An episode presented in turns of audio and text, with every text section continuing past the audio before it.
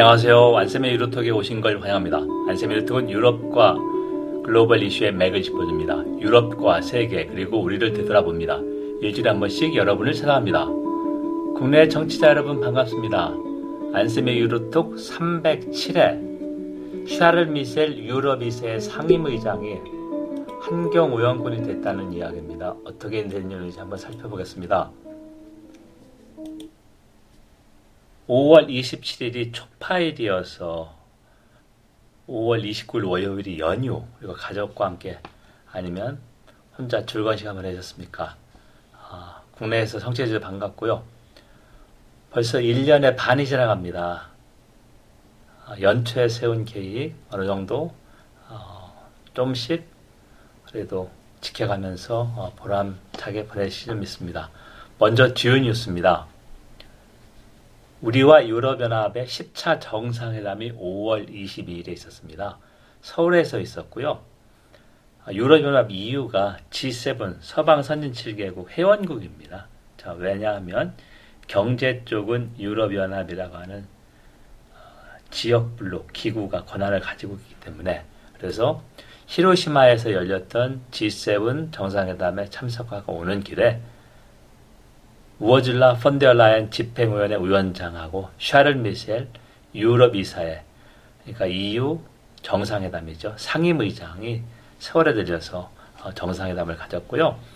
제가 어, 기자회견 한 20분 정도를 유튜브에서 봤는데 그린 그러니까 환경, 보건, 디지털의 3대 분야 협력을 더 강화를 했다. 그리고 작년 11월에 한국과 유럽의 디지털 파트너십을 아, 구축해서 11개 협력 분야가 있습니다. 그걸 좀 더 열심히 하겠다는 얘기고 또 하나는 우리나라 외무장관하고 유럽연합 외교안보 고위 대표와 전략 대화를 신설했습니다. 그래서 안보를 강화하겠다.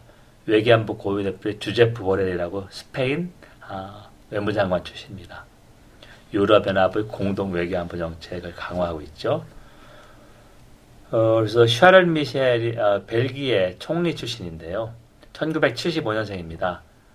한국 전쟁 때 벨기에 군사 3천 명이 어, 자유를 지켜 왔고 어, 숄츠 총리도 이때 왔었습니다. 숄츠 총리, 펀데어라인 집행위원장, 샤를 미셸 유럽시의 상임의장이 아, DMZ에 갔었는데 아, 미셸 상임위원회 유럽시의 상임의장이 기자회견에서 임진강 언어 DMZ 갈 때 아, 자기 그 벨기에 3천 명 이쪽에서 치열한 전투를 했거나 그런 생각을 했다. 그리고 오즈라 펀데라의 집행원장은 독일 출신이니까 분단 국가로서 그런 아, 국조 분단의 어려운 그런 걸 이해한다 그런 얘기를 했습니다.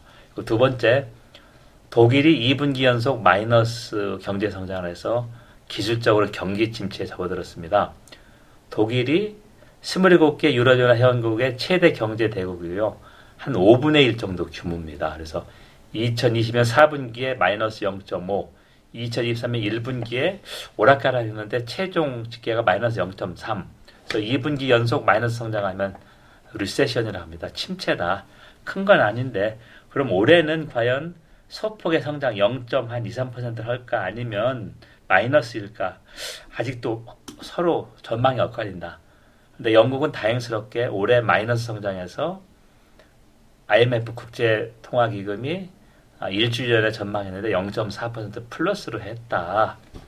아, 그렇다고 뭐 큰 건 아니다 생각하고요. 여러분 지금 안쌤의 유로톡을 청취하고 있습니다. 안쌤의 유로톡은 유럽과 글로벌 이슈의 맥을 짚어줍니다. 다른 변수에 따라서 독일이나 영국 그런 아, 경제 전망이 또 수정될 수 있는 거거든요. 좀 계속 지켜봐야 되는 거고요. 여러분 지금 안쌤이 유로톡을 청취하고 있습니다. 안쌤이 유로톡은 유럽과 글로벌 이슈의 맥을 짚어줍니다. 유럽과 세계 그리고 우리를 데려갑니다. 일주일에 한 번씩 여러분을 찾아갑니다. 오늘은 307회 샤를 미셸 유럽 이사회 상임의장이 환경 오염꾼의 오명을 뒤집어썼다.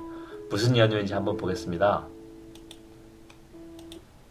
자, 먼저 어, 폴리티코 EU라고 하는 EU 전문 매체가 최근에 보도했습니다.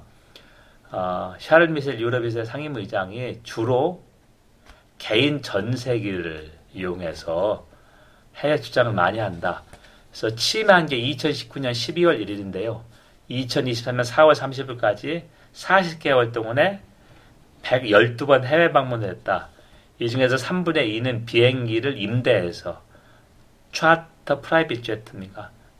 자기 수행을 들어가는데 개인 비행기를 임대해서 이용했다. 따져보니까 월 2.8회 해외 공식 방문을 했다. 그러니까 출장을 많이 가는 거죠. 그러니까 당연히 비행기가 이제 이산화탄소를 많이 배출하니까 그 연료에서 이걸 어떻게 했냐고 질의를 했더니 carbon offset이라는 말을 썼다. 그래서 탄소 상, 상쇄하는 게 무슨 말이냐? 자기가 해외여행에서 얼마나 많은 온실가스를 배출했다. 그러면 이만큼을 예를 들면은 어, 개도국에 나무를 심든지 개도국에 재생 에너지 어, 요거를 변하도록 도와줬든지 하면 아, carbon credit 신용을 할 때 크레디트 이걸 얻어서 이게 많으면 서로 사고 팔 수 있습니다. 기업들은 그렇다는 얘기죠. 자, 그럼 무슨 일을 했냐 봤더니 어, 브라질 열대우림에 있는 도자기 공장에서 몰래 어, 도, 어, 벌목한 나무로 공장을 떼는데 거기에 재생에너지를 해서 이거를 이제 카본 크레딧을 얻었다 이런 얘기를 했는데 어, 전문가가 따지면 좀 많이 과장됐다 이런, 이런 비판을 받았고요. 이 해외 출장을 112번 했고 개인 전세기를 많이 사용했다고 했잖아요. 그래서 한번 따져봤습니다. 그래서 작년 2020년 해외 출장에 170만 유로 한 24억 원 정도를 지출했고 2024년 내년에는 이보다 더 12%를 올렸다. 그리고 작년에는 46개 공식 해외 방문하는데요. 이 가운데 28에는 비행기를 임대했고 비행기 임대를 좋아한다는 거죠. 더 돈을 많이 일반 비행기를 이용하면 적게 되는데 일반 여객기 활용은 8회에 그쳤다. 일종 변명은 수행원들하고 신속하게 여러 일정을 띄고 또 보안 유지 그런 얘기를 하고 있는데 아, 이걸 비판했습니다. 자 그렇다면 유럽 이사회 상임의장은 어떤 역할을 하냐? 먼저 European Council은 유럽 이사회는 27국 회원국 수반의 정상회담입니다. 정상회담입니다. 그래서 European Summit이란 말도 하지만 정식 명칭은 European Council이다. 그래서 2009년 12월 1일에 리스본 조약이 발효되면서 여기에서 아, 상임의장 permanent president라는 직책을 새로 만들었는데요. 그 이전에는 회원국들이 그 나라 말, 예를 들면 독일은 Germany가 아니라 Deutschland죠. 그 나라 말 알파벳 순서로 해서 6개월마다 돌아가면서 유럽연합을 대외적으로 대표했습니다. 행정부 역할하는 집행위원장, 지금 폰데어라이엔하고 아, 유럽 이사회 순회 의장국 rotating presidency하고 같이 대표했는데 요새 문제가 되는 게 수시로 바꾸니까 업무 연속성도 떨어지고 그 다음에 외부에서 볼 때 왜 유럽연합을 대표하는 사람이 수시로 바뀌어 그런 게 있어서 업무 연속성 그런 거를 위해서 2009년 12월 1일부터 아, 상임의장 permanent president를 만들었고요 직책을 그래서 유럽 이사회 정상회담을 주재하고 대외적으로 집행위원장과 함께 유럽연합을 대표합니다.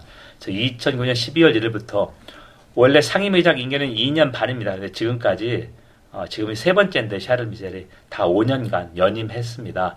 그래서 초대 의장이 헤르만 반 롬프이라고 하는 벨기에 총리 출신이고요. 2대 상임의장 폴란드의 전 총리 도널드 투스크에서 2014년 12월 1일부터 2019년 11월 30일 그리고 3대가 샤를 미셸인데요. 샤를 미셸도 벨기에 총리였습니다. 2014년부터 19년까지. 그리고 이 사람도 2014년 11월 30일, 2024년 11월 30일까지 지금 연임 중입니다.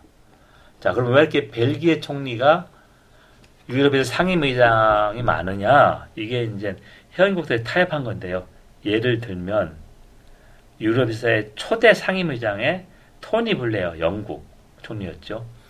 어, 상당히 되고 싶어 했습니다. 그런데 앙겔라 메르켈 총리하고 당시 어, 사르코지 대통령, 프랑스 사르코지 대통령이 토니 블레가 너무 친미적이니까 거부당했습니다. 그리고 메르켈이나 아, 프랑스 대통령 입장에 봐도 유럽에서 상임의장이 너무 거물급이 되면 아, 이 사람이 조명을 너무 많이 받고 아, 주요 회원국들의 입지가 약해지죠. 그래서 적당한 타협을 찾다 보니까 무명의 벨기에 총리, 유럽연합을 전공하는 저도 벨기에 총리가 누군지 잘 모르거든요. 아니면 유, 벨기에가 유럽의 주요 회원국은 아니니까 경제력에 비해서 그런 거 따져볼 때, 자 그런 이유로 적당한 타협안으로 어, 지금까지 세 명의 유럽에서 상임 의장이 있는데 두 명이 벨기에 총리 출신이었습니다. 여러분 지금까지 안쌤의 유로톡을 청취했습니다. 안쌤의 유로톡은 유럽과 글로벌 이슈의 맥을 짚어줍니다. 유럽과 세계 그리고 우리를 되돌아봅니다. 일주일에 한 번씩 여러분을 찾아갑니다. 오늘은 307회 유럽 이사의 상임의장이 어떤 역할을 하고 지금 상임의장인 샤를 미셸이 왜 환경 오염꾼이라는 아, 비판을 받고 있나를 분석했습니다. 경청해 주셔서 감사합니다. 이제 5월이 지나갑니다. 계절이랑 5월이 지나가고 6월 말부터 또 장마철이죠. 건강이 최고입니다. 다음 주에 뵙겠습니다. 감사합니다.